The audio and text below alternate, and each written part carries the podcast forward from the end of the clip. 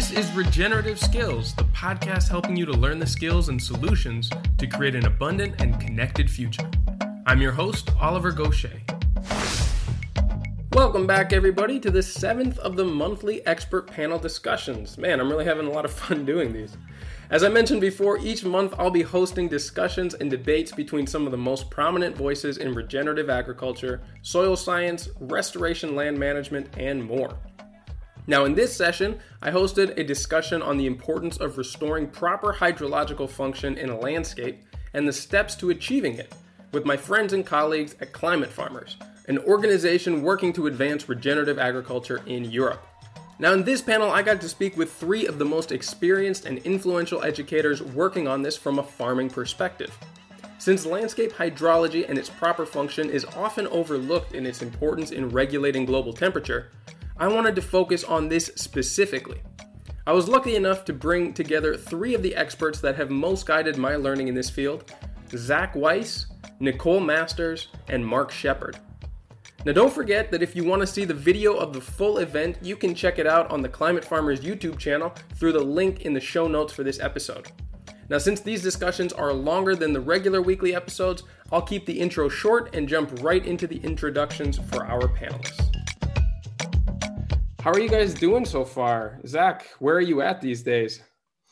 I am out in Oregon right now. It's the fifth driest year on record, and uh, it's looking a little scary if we don't get some rain here, but um, the project we're working on has plenty of water, nice hydrated landscape, so it's uh, a good reminder of why we're doing this. Yeah, for sure. And Nicole, where are you? Where are we finding you right now? I am in beautiful Big Timber, Montana, and we yesterday we had like a day and a night of rainfall, so we're feeling pretty good today. It's beautiful out there. Well, that's fortunate. And Mark, why don't yes. you give them an update for others who are just tuning in? I'm in uh, Southwest Wisconsin at New Forest Farm, and we have had the uh, longest, hottest, driest June on record in um, the earlier part of the, of the, month until like two days ago, actually. Uh, we had, um, I think it was nine or 10 days over 90 degrees Fahrenheit. We hadn't had any rain since last fall and uh, everything was just starting to look crispy. Probably 25, 30% of the corn crop is, uh, is going to have reduced yields. It's all crispy on the edges and stuff like that. Well, then just the other night, we had a three inch rainfall, huge, humongous winds, tornadoes, and all that. And, uh, you know, flash floods for people with unmanaged water. Um, so the, the row crop farmers are on a emergency must have rain, you know, specifically on time but like Zach had said, with with all the water we stored in the soil and what we've got stored in ponds, you know, we'll be all right. Nice. Well, I'm glad to hear that. All right. So now that we've got most of our participants here, let's start with the introduction. So, as the effects of climate change have an increasing impact, one of the most severe is the erratic and unpredictable effect on rainfall. And it's quickly becoming clear that even non brittle landscapes are becoming susceptible to both drought and inundation as precipitation patterns become less frequent and more severe. In this expert panel today, we'll discuss the ways that farmers can help to restore the healthy hydrological cycle through land management, management practices, through revegetation, protection of riparian zones, improvement of soils, and a whole lot more. So joining us on this panel are three of the most influential voices in landscape hydrology restoration from around the world. Starting first with Nicole Masters, who is an independent agroecologist systems thinker, storyteller, educator, and author of the book For the Love of Soil. With over 20 years of practical and theoretical experience in regenerative agriculture, she is also recognized as a knowledgeable and dynamic speaker on the topic of soil health. Next up is Zach, Zach Weiss. He is the protege of revolutionary Austrian farmer Sepp Holzer. And Zach is the first person to earn Holzer practitioner certification directly from Sepp. Zach went on to create elemental ecosystems to provide an action oriented process to improve clients' relationships with their landscape.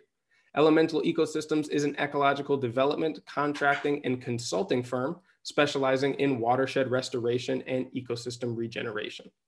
And last but not least, Mark Shepard is the CEO of Forest Agriculture Enterprises LLC and founder of Restoration Agriculture Development, LLC and an award winning author of the books Restoration Agriculture and Water for Any Farm. He is most widely known as the founder of New Forest Farm, the 106 acre perennial agricultural savanna. And of course, these are only just very short introductions. Both or all of our panelists are very accomplished in their own right, but we'll be getting through some of the details of their work through examples in these questions. But to start us off, I would love to open up the discussion by asking what the potential of a landscape with a restored water cycle can do. And it seems to me like there are some great examples that are very relevant right now with the extreme climatic events that are happening in the US at the moment. Maybe starting with Mark, because you're really living this at the moment, as are the other two. Tell us about how your landscape has dealt with the challenges that you're currently experiencing much differently than some of the surrounding farms. well, some of the uh, some of the advantages, uh, of course, are the fact that whenever it rains, you know, all the ponds fill up. Uh, I have uh, there's over 40 little what I call pocket ponds on this property. Um, there's amphibians right now that are all chirping outside, whereas around me it's almost cooked, you know, cooked to a desert. It's so so dry. So I get amphibians for for insect control and that sort of thing. Uh, all that water spreads out, discharges at specific discharge zones. On, on this property, I designed them out to be on the ridges, which are stonier, dry, bonier uh, pieces of property. So the ridges, or even the ridges, are green right now, whereas other hay fields are starting to cook on the uh, on the ridges. Um, some of the, it's not a downside. It appears to be a downside if you're growing row crops. Is on wet years. So two years ago and three years ago, we had twice the normal rainfall um, instead of you know 30 36 inches of rain we got like 75 inches of rain in a year so my annual crop fields i basically didn't grow any annual crops that year. It was strictly all perennials um, because it was just too wet to get into the fields. Uh, i'll take i'll take too much rain instead of not enough rain. So the, the hydration of the landscape is key to absolutely everything. Without without the water your soil life doesn't wake up. It doesn't release the nutrients for your crops your plants etc you know, your livestock, you have to pump water. Our water is 300 feet deep. If I want to run that pump, it's like a dim the lights of the nearest village. Is it's such a large pump to bring it up. Um, I'll hand it off to whoever's next. That's that's part of what it is. Here's the only there's only been three times in my life on this farm here in the past 25 years that I actually cut and sold hay. And I cut and sold hay during a drought year because I had green grass and I cut and sold hay. So in a drought year, thinking about it, if if you have green grass, you cut it as hay, it doesn't get rained on. It's a drought year. What's the price of hay like when nobody else has hay? So I got to capitalize on the fact that it had a, a high hay price with a highest quality, you know, never rained on hay during the during the drought years. So we're we're you know moderated. The extremes get moderated here because we have excellent soil health because we have the water to wake up the soil life, deep rooted perennials, uh, etc. Wonderful. And Nicole, tell us about some of the conditions where you are, as well as some of what you've seen of the potential for restoring hydrological function on land to places that you visited and traveled to. Mm. It's really interesting because we, um, I don't know how many thousand miles we did, maybe two and a half thousand miles in the last two weeks, uh, driving through Montana, Wyoming, Colorado, South Dakota, and really, you know, seeing that picture of landscapes in total water dysfunction. Um, and unfortunately, I can't say I saw any examples that were like shining lights of having hydrology that's really working, except for some of the properties um, that I'm working with here in Montana. And, you know, it's really the difference between profitability and success and people staying on the land and people leaving. And it is, you know, our ability to adapt to this is going to be the difference between um, life and death, really. Um, and so we've seen some extraordinary examples of um, water cycles that do work. And, you know, what we're currently dealing with is, oh, you guys call um, landscapes like watersheds. We, we call them water catchments. I think maybe if we changed it to a water catchment instead of a shed, maybe we'd start behaving a little differently. But it seems like these are landscapes that are shedding, like they're actively like, no, I don't want any water, just trying to repel these um, every single drop. And so the game that I play with some of my ranchers is like, when someone says how much rainfall did you get? You want to be able to say all of it. And this is what we're seeing in landscapes now is how do we restore that sponge, which is going to lengthen your growing season. It's going to reduce plant stress. It's going to increase nutrition. We're seeing big outbreaks in things like grasshoppers right now. That's all about plant stress. Um, yeah. So, I mean, this is, this is the game. How do we build our soil health? Nice. And Zach, why don't you tell us about some of the challenges that you're experiencing out there in Oregon? Yeah, I mean, out here it's uh, severe drought conditions. The fire conditions are going to be unlike, you know, last year is going to be a warm up if things don't change. Um, and it really takes me back to 2019 in Australia and seeing that horrific fire season. I was there right in the middle of it. And then seeing these wonderful properties that just show the potential of restoring the hydrology. You had one, Martin Royds, where the river was running dry, the town was running out of water, but his leaky weirs were still discharging water. And so he was actually able to offer up his water to the community because he was the only one that had it. You see people like Peter Marshall, who with his forestry management and hydrology management, he had the fire circle him for two months coming from every different angle and he was able to take crown fires to ground fires. And then you go to india and look at people like rajendra and you just see you know 250000 wells restored seven rivers flowing perennial and reducing the temperature in the whole region two degrees celsius. Wow that is so cool. That is really remarkable and it it goes to show that I mean you don't necessarily have to do this on an entire giant landscape to start to see the benefits. Uh, although obviously the larger that you scale it up, the more that this can transform an entire, let's say, water catchment instead of watershed. So from there, let's move to ask what are some of the first steps in determining the necessary interventions to repair the hydrology on a landscape?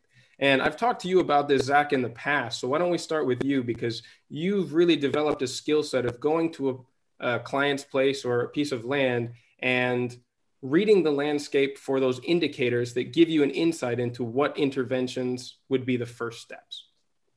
Yeah, absolutely. I think it really starts with the nature of the landscape itself, doing a really honest assessment of it, understanding what its natural tendencies are, from that you can already start to see a little bit of a timeline of how that landscape has changed by reading different ways and patterns that water is moving through the landscape. You can actually sometimes see some very clear things that were done previously like dredging of waterways straighter drainage systems drain tile all of these watershed things that are really leading to these issues. Um, and so then looking at it's always important to consider the goals of the people because if you don't, you can make this beautiful paradise that just gets bulldozed because people didn't value it or understand it. And then trying to figure out, you know, I'm oftentimes working or looking in the margins. So, so many farms around America and around the world have all of these margin lands that are too wet to really farm. They're too steep and gullies. And so they end up being the only forest left on the farm. But they're also oftentimes the points where you can do a little bit of work to restore hydrology in a big portion of the earth. Um, so it's really a matter of looking at the shape of the land, the geological consistency of the land, and then an idea of how water moves through the landscape, the yearly precipitation cycles, how much catchment areas you have. And then you can put those together to see where basically the acupuncture points are for the hydrology within the land. Excellent. And Nicole, in your experience, what are some of the first things that you look for when assessing uh, the, the most impactful things that you can do to restore the hydrological function of a piece of land? Well, one, yeah, some of the first things I guess around hydrology is to take, like Zach says, take a step back. And what I'm looking for are what are the drivers that have created this current system? Why is that water system not functioning like it should? Um, we might be looking for things like, you know, is there actual water repellency? Are there waxy coatings in these soils? What's happening with aggregate stability? Um, how well is the system actually infiltrating? Um, and then I have a process that I call the five M's to look for what is it that's the underlying leverage point behind this you know is it your mindset like are you part of the problem? And generally that it, that is what we find is the biggest issue with water cycles is the human. Um, uh, is it your management which quite often it is. Is it low organic matter? Is it a microbial imbalance or a mineral imbalance? And we kind of go to work from that perspective in terms of, all right, why is it that we now have environments that are actually literally shedding water? Um, is it due to a lack of diversity? Um, what can we do to kind of, um, yeah, really speed up that transition? So when I'm working with someone and they've first started down this journey, um, I look to air before I look to water because if your air, that air movement, porosity, all of that isn't working, then your water cycle is going to be stuffed. So we kind of have a process. And actually, there's a process even before that, which is sunlight capture. How well are we capturing sunlight in this environment? Because you know that sunlight's going to be drawing sugars down into the soil. And if you've ever noticed this if you have like um, a cup of sugar white white sugar sitting on a bench you'll see how quickly it gets a crust on the outside of that surface. That sugar that's that's being drawn down from the plant into soil actually draws water to it too out of very very dry conditions so um, you know I, i'm working a lot in semi-arid environments and and um, this is the game that we're out to achieve Wow, those are some cool insights that I hadn't considered. Actually, looking at the air in the landscape was not an answer that I was would have predicted. How about you, Mark? Uh, with all the consultancies that you're doing, and certainly the range of places that you've seen, including your own farm, what have been some of the interventions that you look to do for the highest impact? Well, um, I wanted to ditto everything that Zach said, everything that Nicole said. Uh, and then uh, one of the things that Zach mentioned uh, is what I, am kind of notorious for is I'm looking for the ditches on the side of the road, the edges of this and that and the other thing. What is actually surviving in this region all by itself with sheer total utter neglect? And then that tells me that if I want to have a system that can subsist there for a long period of time uh, with no care whatsoever, I should plant species very closely related to that in systems that are very similar to it. The shape of the land has a lot to do with it as well. Where does the water, um, where is the water captured? Uh, where does the water flow? Where does it end up uh, either infiltrating or running away? A classic example in uh, the USA, anyways, and, and I know both Zach and Nicole have seen these. The USDA will come into a landscape. Some farmer has a wet spot down at the bottom of the of the of the catchment. I like the idea of changing our language so it's not a watershed anymore. And USDA will put a pond down there because that's where all the water goes to. Well, if it's down at the bottom of the landscape, now it has to be very deeply um, after all that all that water that is up. Um, it's most expensive, the most fragile, the most likely to blow out because of the quantity of water that's hitting it. And the only reason why that spot is a wet spot is because the water didn't soak in up there where it actually fell on the ground and it was allowed to run. So by using the shape of the land, capturing the water up high, uh, spreading the water out, soaking it in, discharging it where, where we decide to discharge it, setting it up in a pattern that makes it easy to, uh, to use equipment with, all of those things are, are part of the system. But the, the most significant probably with with uh, what what our team does is looking to as closely mimic the uh, natural ecosystem um, as closely as possible, and substituting uh, can harvested for human food, animal feed, uh, and then use animals as the managers of the system. So we're doing um, ecosystem restoration with agriculturally productive species. We're not necessarily, um, matter of fact, we don't we don't plant orchards. Uh, and we're not doing purist ecological restorations where you use herbicide to get rid of every you know invasive. We're making agriculturally productive landscapes that are modeled after natural ecosystems. Amazing. Um, and since you've worked in all types of places, different climates, different parts of the world, have you started to notice any patterns of what the common degradation factors of? I mean, basically, so many times the problems are better solved by removing the damaging element or or the practice that is causing the damage rather than adding some sort of band-aid feature. So what i guess what i'm trying to say is what are some of the most damaging practices of a landscape or or their features that should be removed before other interventions can actually be effective? Start start i guess i'll start with yeah yeah go for it. open. Uh, for for what i've seen around the world and you do the historical research it has everything to do with annual crops agriculture. Now, I'm not saying that we get rid of annual crops agriculture altogether, but I'm saying we have to learn how to do it radically different. We have to improve the soils. We have to capture what rainfall comes in, soak it in, uh, and minimize the annual agriculture that we do. Um, simply because every time we're tilling the soil, we're oxidizing organic matter, um, off gassing into the atmosphere, the, the ammonia, the nitrous oxides that are going in the atmosphere, and on and on and on. And just the wind erosion. Oh my gosh, the last time I was in Oregon, um, they were harvesting wheat simultaneous with uh, all these forest fires all around, and you couldn't see. You literally almost could not breathe. And it was at the same time that they were preparing the, um, the soil underneath hazelnut groves, which are orchards. They planted on level, flat ground, and they remove every speck of vegetation from the soil uh, aggressively every single year. And there's all this, all of our topsoils just going off into the atmosphere and then any natural ecosystem that was around because it was too crisp um, and too brittle burnt you know burnt up all around us it's kind of a, our, our entire method of doing agriculture has been a disaster for the past 10,000 years. Yeah, it's intense. Uh, Zach, what about yourself? What are some of the damaging elements and practices on landscapes that you've seen that need to be addressed before solutions can be implemented? Yeah, I would say really ditto to everything Mark just said. Um, and for me, I would break it down into the humanity has really changed how water is moving through the air and how water is moving through the ground.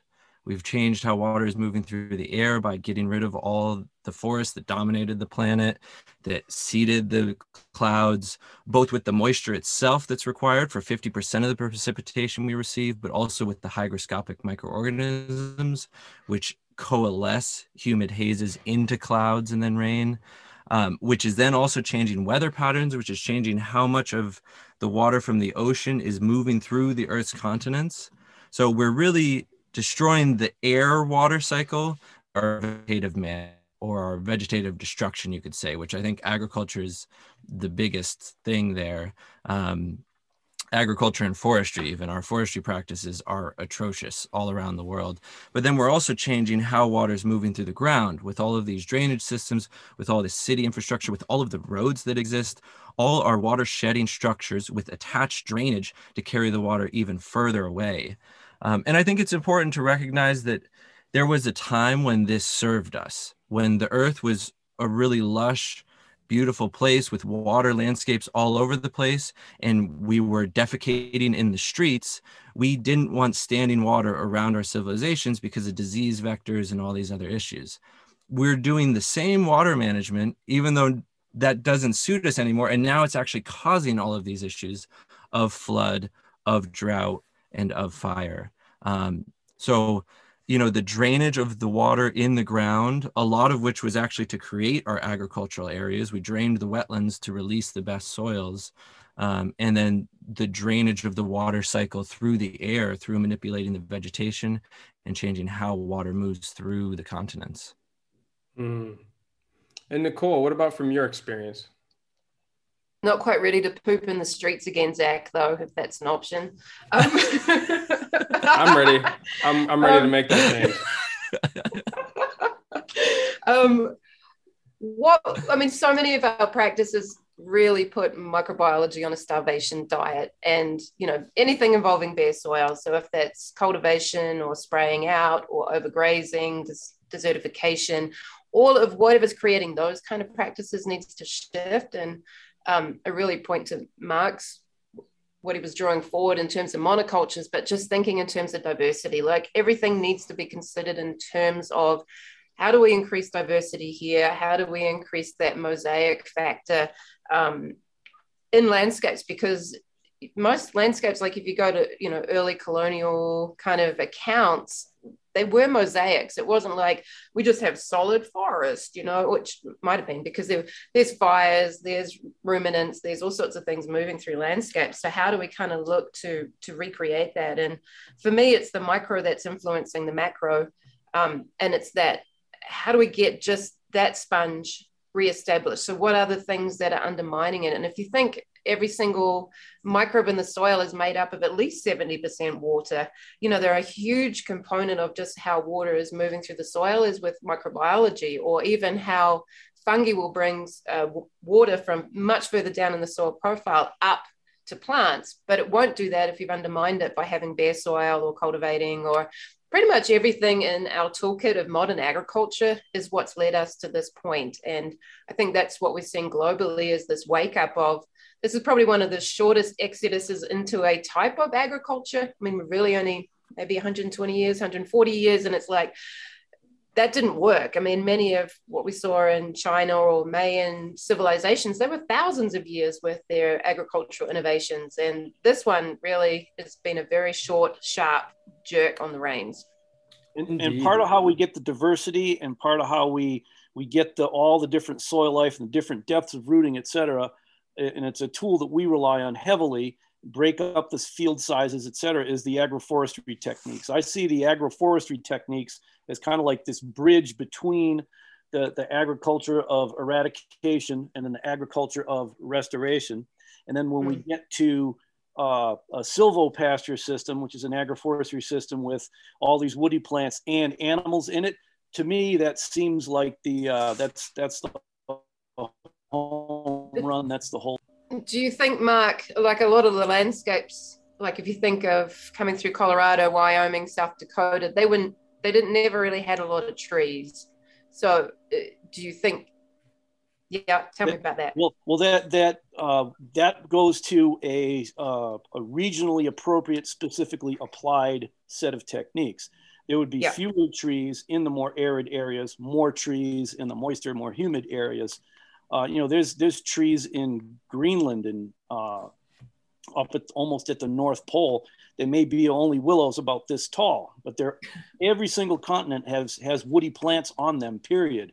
And so mm-hmm. to imitate that distribution pattern eh, with our agricultural crops, and if we can go to our agricultural crops being the perennials, all of a sudden we have a perennial ecosystem that's producing food, fuels, medicines, and fibers.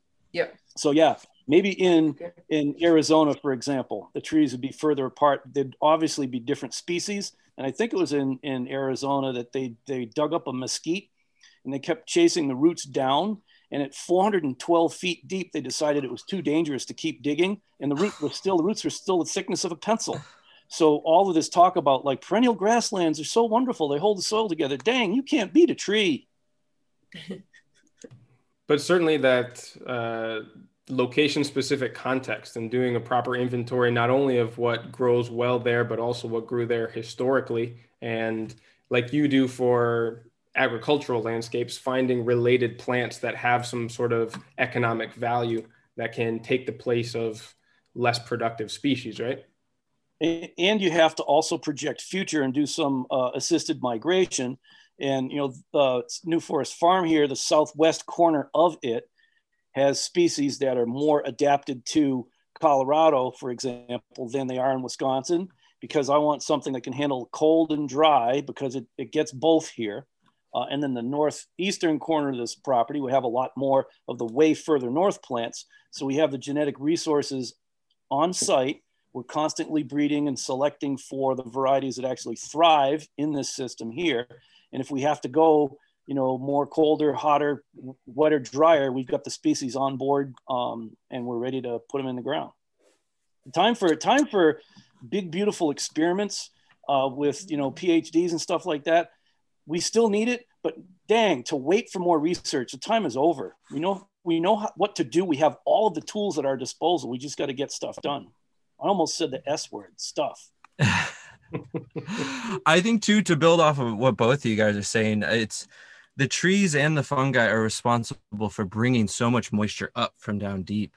And I've seen a lot of landscapes that used to have trees in the past where you go four feet down and there's actually water in the whole landscape, but none of the plant roots can reach it because the trees used to be the ones that had the deep roots to bring it up. So, you know, in areas like Yakima, where you look and it's like, oh man, this is a desert, trees could never survive here.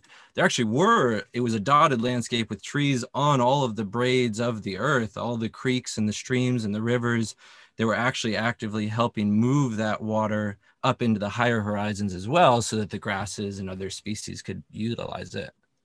Yeah. And then if you think about the impact that we're seeing in Western Australia from the removal of trees, because that's an open savanna land that had a lot of, you know, big old mama and papa trees is that that's totally changing that water dynamic in the soil now. So we're seeing, I think, the salinity of 50 million acres in Western Australia because that whole water cycle is disrupted because the trees potentially, you know, that they're using that water in that top zone without the trees that's just being sucked up by the sun and drying conditions and evaporation. And uh, here comes the the salts.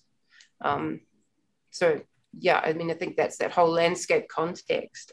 Uh, have you guys seen that new research about how trees are growing faster because of the carbon dioxide levels in the atmosphere?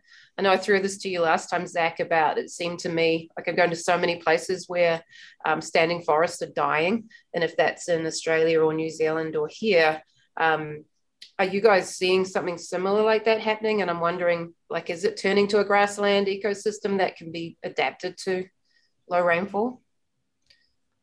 Just to throw it. I see a lot of dying forests. Most of the ones that I see, I really look at as nature's actually trying to help because it's not a forest, it's a tree farm. Um, yeah. So most of the most of the dying forests that I see, I would really say are more tree farms and are whether being managed actively or not, they're having the structural issues of a lack of diversity. And so all mm. of the different species of nature are saying, hey, I can help this. I'll kill a bunch of these Doug firs and then we can start to have a more diverse forest. But we don't look at it as them helping us. No, see, that's not happening in New Zealand. These are diverse native forests that uh, that are dying.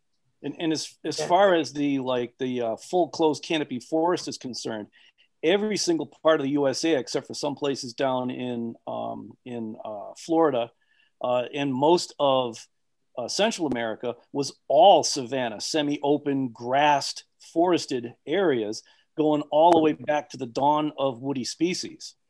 Um, so, mm-hmm. so that has to be said. Is trees and grass have co-evolved in most of the places around here, and then uh, the die-offs that we're seeing here. If you think in the last hundred years, we had white pine blister rust that I, has always been here because there've always been currants and pines coexisting with each other, but it only blew up after we eradicated the massive pineries.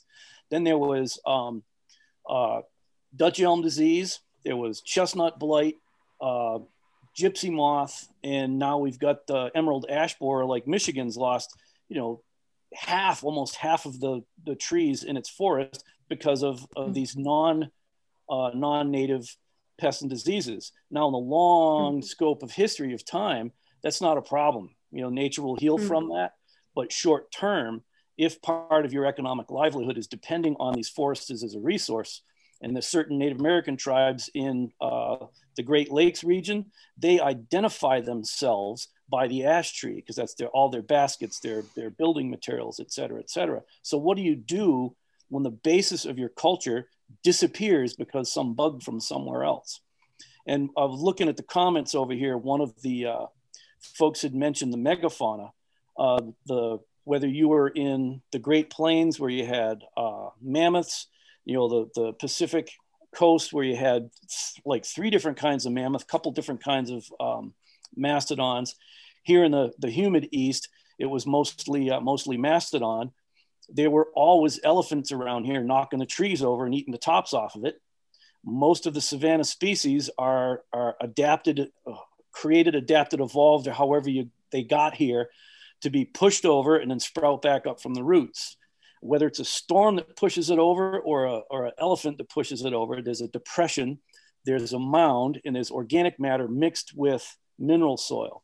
That is the number one um, micro topography form all across the planet are pits and mounds. So when we're designing systems, and I'm looking right behind Zach, and I see some pits and mounds right behind him, and Sepp was a, you know, he's a notorious, you know, terrace mound builder, whatever. Um, other people accuse me of being a swyla, if I can be so Australian. Swyla.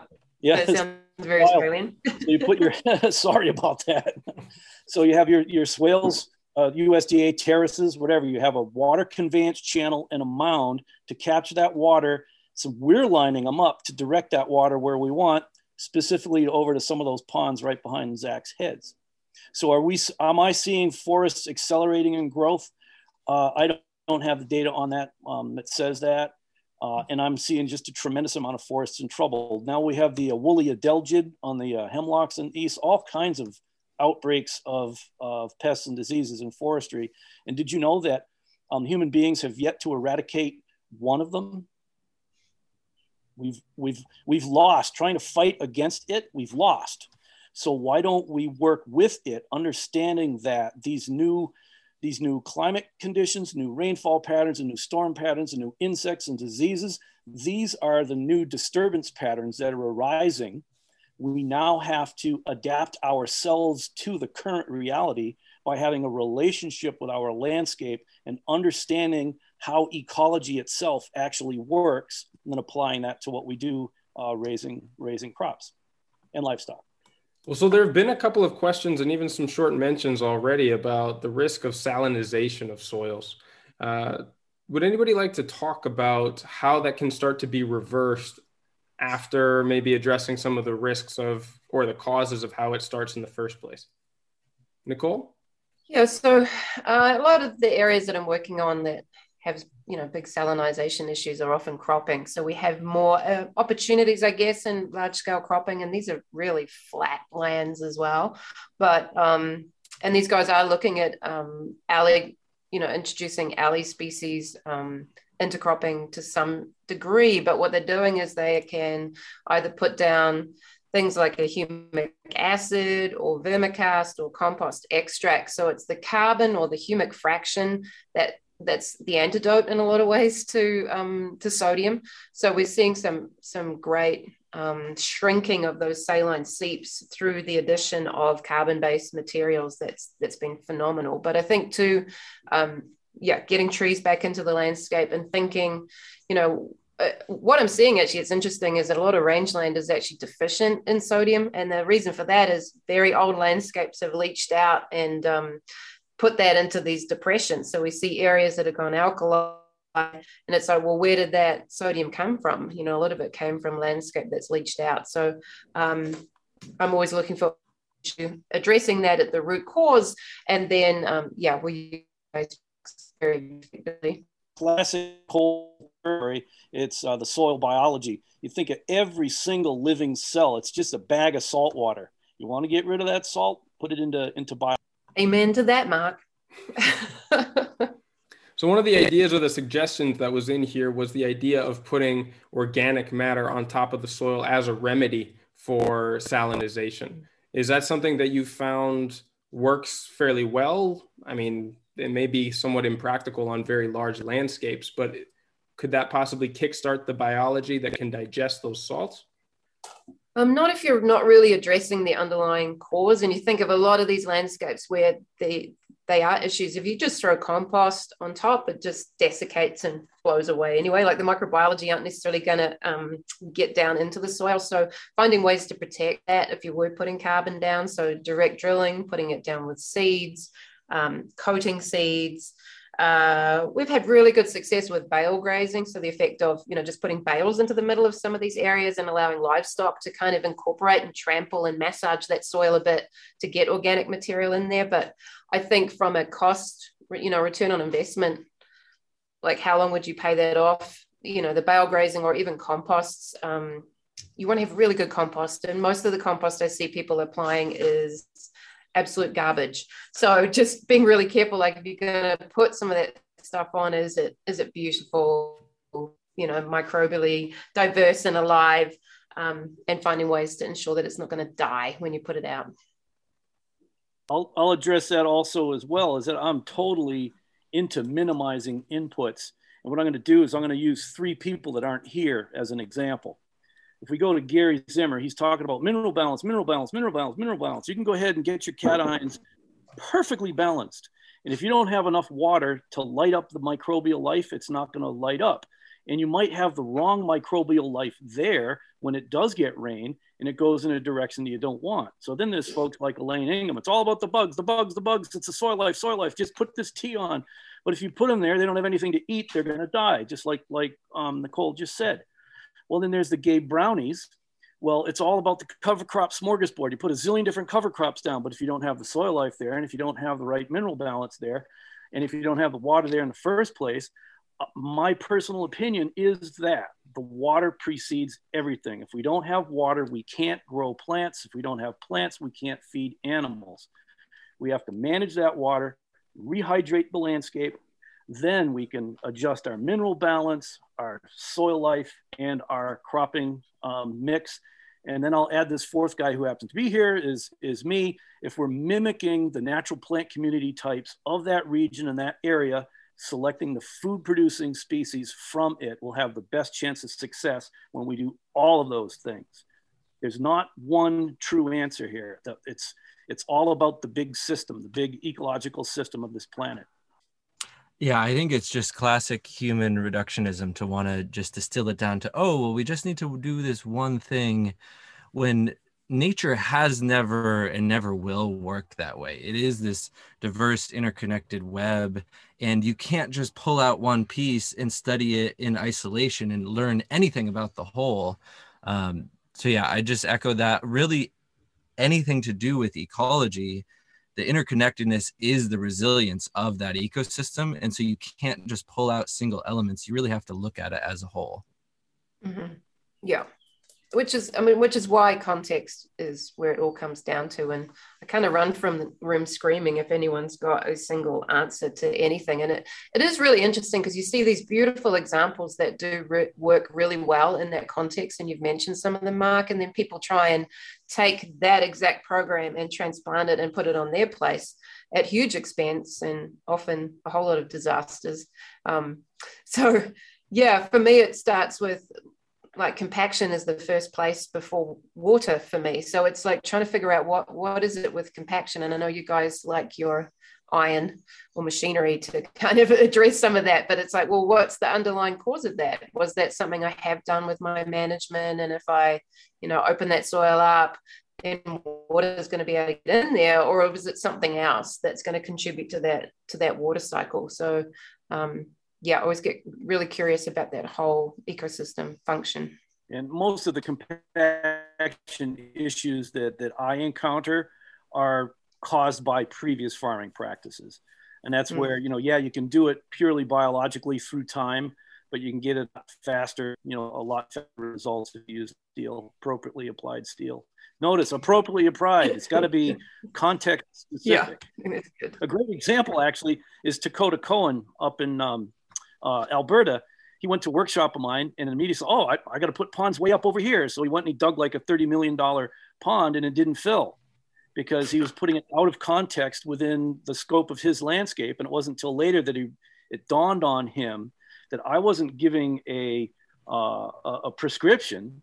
I was getting a set of principles. We follow these set of principles, and I, I loosely follow the whole Yeomans scale of permanence on what I decide to do first. And I'll grant you the point on, um, you know, breaking compaction to get the water to go in, because what good is actually water if it doesn't soak in. We can actually make things worse. If you have water ponding in a particular area, you can start it to, into a, a, a cycle of anaerobic collapse, and you're going to go acidic and formaldehydes, and then it'll be 20 years before you get crops to grow there again. So once again, it's a, it's a systematic systems approach. So if there's one true answer, Nicole, and please don't run out of the room, it's everything. The only thing that's going to make me run out of the room is you calling me an Australian again. Ah, New Zealand, New Zealand, very Australians were prisoners. That's right. You, you guys were free. That's right. We were free. Yeah, we didn't steal bread buns from anybody. Well, so look, it sounds like we're talking a lot or continuing to refer to the scale of permanence. And I know that that is a framework that a lot of people continue to use and that Mark has expanded upon on his book, uh, Water for Any Farm. Let's just address some of those because starting with that landform, really the first element that we can start to affect on a piece of land, busting up compaction, putting in keyline earthworks or ponds or catchment systems, is that really where you would always start? Or are there simpler interventions, especially for people with lower budgets or perhaps who don't have access to professionals who can perform some of those services for them that can make a difference without having to affect the landform itself? I think I'd love to jump in there. I think one big piece, and Nicole mentioned this as well, um, that you know, I think Darren Doherty brought to the keyline scale of permanence is the climate of the mind, because I think that mindset and management, you got to look at those two things first, because you can move all the earth in the world. And if you don't have the mindset in line with the landscape, you don't have a management in line with the landscape, it's not going to go well and you're going to cause more harm than good.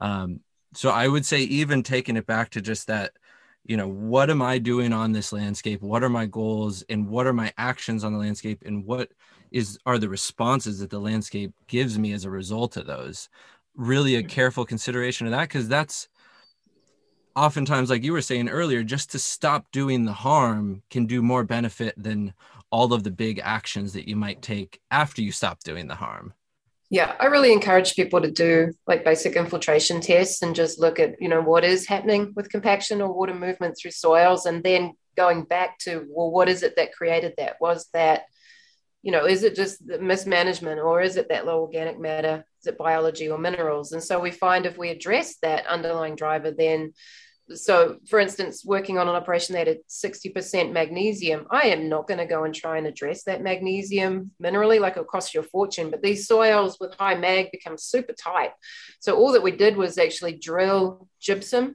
a little bit of gypsum down with the drill when we were seeding, and that just flocculated and opened it up around that root zone. And then that plant was able to open that soil up. And that's where, you know, you could use a cover crop in that instance with a little bit of gypsum just to flocculate and open it up. Um, but if it's a biological issue, is it just very high bacterial soils? And we see these with the waxy coatings or surface crusts that these soils are not functional. What is it that I can maybe do to stimulate? um, other types of microbiology. So that that could be your compost or your bale grazing. Um, that again, it could be cover crops. They could fulfill on that. So we're always looking for what is it that's actually driving this because otherwise you're going to end up in a situation where that compaction happens again and you know working in very different ecotypes and very different rainfall zones and very different mineral kind of considerations i find that there's not a one you know a one silver bullet answer to to this I love being on panels with people who give all my answers. It's perfect. I would add into that one piece I really like people to consider as far as just a first step on the land is what impact are you having on the water cycle? We, we all have homes, we all have roads, we might have a lot of roads, we might have more drainage. You know, just before we talk about having a benefit impact on the water cycle, we need to gain neutrality um, mm. And oftentimes we're nowhere close to neutral. So looking at those impacts and looking at how you might directly offset them. You know, is it as simple as a rainwater rain garden catching the gutters off of your building so that that water that used to infiltrate into the earth can infiltrate into the earth? Same for off of driveways or parking areas or anything like that. It's just a real easy win to look at what is my impact on this land and how can I offset it. I like like your whole uh, topic where you're going at with that, that, Zach, and just a couple of things, especially with people in residential areas. Uh, be aware of the fact that if you soak water into the soil, it's going to go into your basement, and if not your basement, somebody else's. So be careful. Do context specific approaches no matter where you are. Check things out. Um, Thank you. Very important point there. and, then, and then one of the things that that you know as a as a you know restoration ecologist is we're looking at a target uh, ecosystem or target plant community type. So by looking at the ditches and the edges on the side of the road, we find out where this place wants to go all by itself. We preload it ahead of time, or we do floristic relays where we start with this species, introduce the next one, and the next one, the next one, and we have a target ecosystem of where it is actually going. And that's informed by what you learn on the ground what you know what is our neutral state as a human being? How do i interact with this land? Uh, and then um, design the whole land use pattern to enhance that that process. Um, and one of the things that i think should happen there's probably some people who are listening uh, that are into that like live in suburban areas. If you're in the usa and you're in a suburban area start attempting to pass laws that say that every single home, single family home in the USA, it can heat itself, it can power itself, it can provide its own water from the ambient environment, period. It's a design consideration. And if our homes don't heat themselves, cool themselves, uh, power themselves and capture their own water, we have designed things wrong. And until we've done that, uh, you know, that's the work that has to happen. And if you're going to buy a home or, or build a new home, if you do it any other way besides heating itself, powering itself, cooling itself, providing its own water, you've screwed up. Stop. I imagine you guys have read Michael Mobbs' book, The Sustainable House, which I think was written in 1999. And uh, he's transformed his community in Sydney through that very thing. Like, how do you capture, how do you totally close the loops externally or internally, which is so phenomenal. And I think it would revolutionize cities right now. But I think there's almost an agenda to stop this. They looked at this in Auckland City of what would be the cost to actually put in these huge pipelines um, from a river that was pretty far away to pump that into Auckland City. And it would have been much cheaper to put a water catchment system on every single house and not be compromising that river. But you know, they went to the river they're not going to be like empowering people. You can't be off the grid now, Mark. like, how can we control you now? so many good but, points here. I would love to go in deep. This is my old specialty is designing natural homes with like full functionality and how they integrate in with their local ecosystems. Um, but since we're getting closer to the listener questions, there's one more I'd like to ask before we start to hand it over, and is actually voiced very well by uh, Tony here. But the idea is what are some of the common misconceptions and misunderstandings that you find that a lot of people have that are somewhat common either in mm, cultures around the world or just general understandings of agroecology that you'd like to try and dispel here or sort of correct the record on in order to give a better understanding or i guess get over some of these things that hold a lot of people back with their management of water I just have to jump in quick, and it's the most frustrating to me is that most people don't believe this. They don't believe it. And then they hmm. want you to pencil it out so it pays itself back with 55% return on investment in two years. Sorry, we're talking about you know keeping our own personal financial ship afloat, staying alive, food, fuels, medicines, and fiber, ecological system health, so we can have a healthy planet to live on. F the cost. I'm not saying go broke doing it, we can do it in ways that don't cost a ton of money, but you've got to do it. Hmm. Yeah, you think it costs a lot yeah, now? Try not having water in a couple of years and how much it costs to import it. And and we're already seeing that now. And I was um, was doing a workshop in Western Australia, and Alannah MacTiernan actually came and opened the workshop. She was the Minister for Agriculture in Western Australia. And her message was you know, if we're not adapting these practices and regenerating landscapes, then there will be no agriculture in Australia in the next 10 years. Like she was really like, Whoa!